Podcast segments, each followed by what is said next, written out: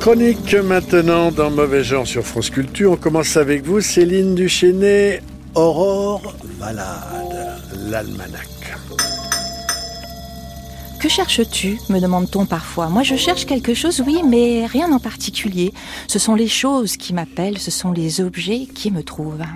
Voilà ce que répond Marco à celles et ceux qui l'interrogent sur sa collection de sonnettes. Une collection démarrée un jour dans une brocante où il a aperçu sa première sonnette déposée sur un tas avec d'autres objets abîmés. Puis il en a trouvé une autre, et puis une autre, et puis une autre, toutes sauvées de l'oubli, dit-il. Car chaque sonnette a son odeur particulière, sa forme, son son. Marco parle même de voix, son mécanisme à découvrir et à réparer. Alors sur la photo d'Aurore Valade à qui il s'est confié, on le voit posé devant son armoire aux deux battants grand ouverts, laissant apercevoir l'ampleur de sa collection. Marco fait partie des 33 collectionneurs présentés dans le livre Les choses d'Aurore Valade aux éditions Mexico. Un livre qui réunit toutes sortes de collectionneurs avec toutes sortes de collections. Des petits cochons aux sculptures de marbre, en passant par les bouchons de vin, sans oublier les trésors durs, les trésors que l'on peut trouver dans les poubelles. Aurore Valade accorde à chacun la même importance, un texte et une photo. Elle les écoute raconter leur quête, retranscrit leurs paroles dans un texte qui se veut au plus proche de l'oralité, du déploiement de leurs pensées, puis elle les prend en photo avec leur collection. Le format n'est pas anodin puisqu'il est en panoramique verticale, partant du sol pour aller jusqu'au plafond.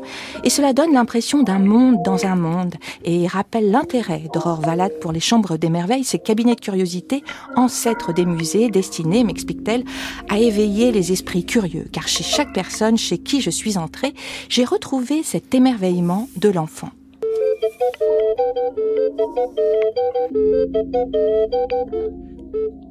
Il y a par exemple Henri qui vit en Camargue et que l'on voit danser dans sa cave entouré de flûtes et de longues cannes dites de Provence, dont certaines vont jusqu'au plafond.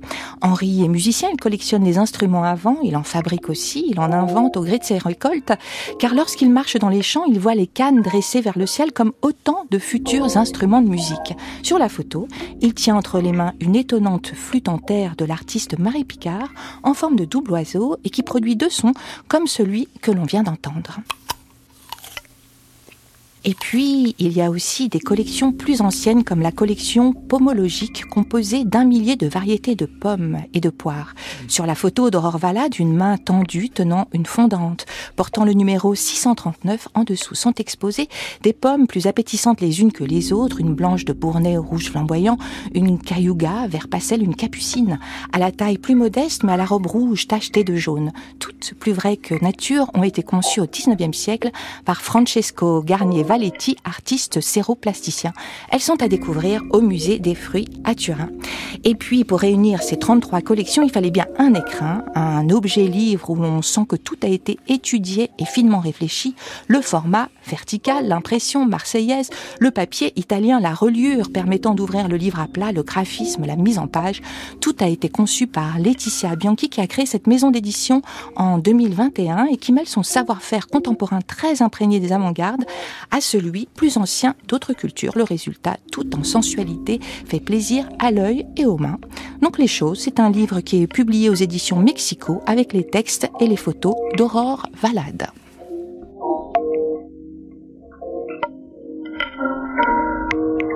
Merci Céline. Aurore Valade, donc les choses sont publiées aux éditions Mexico.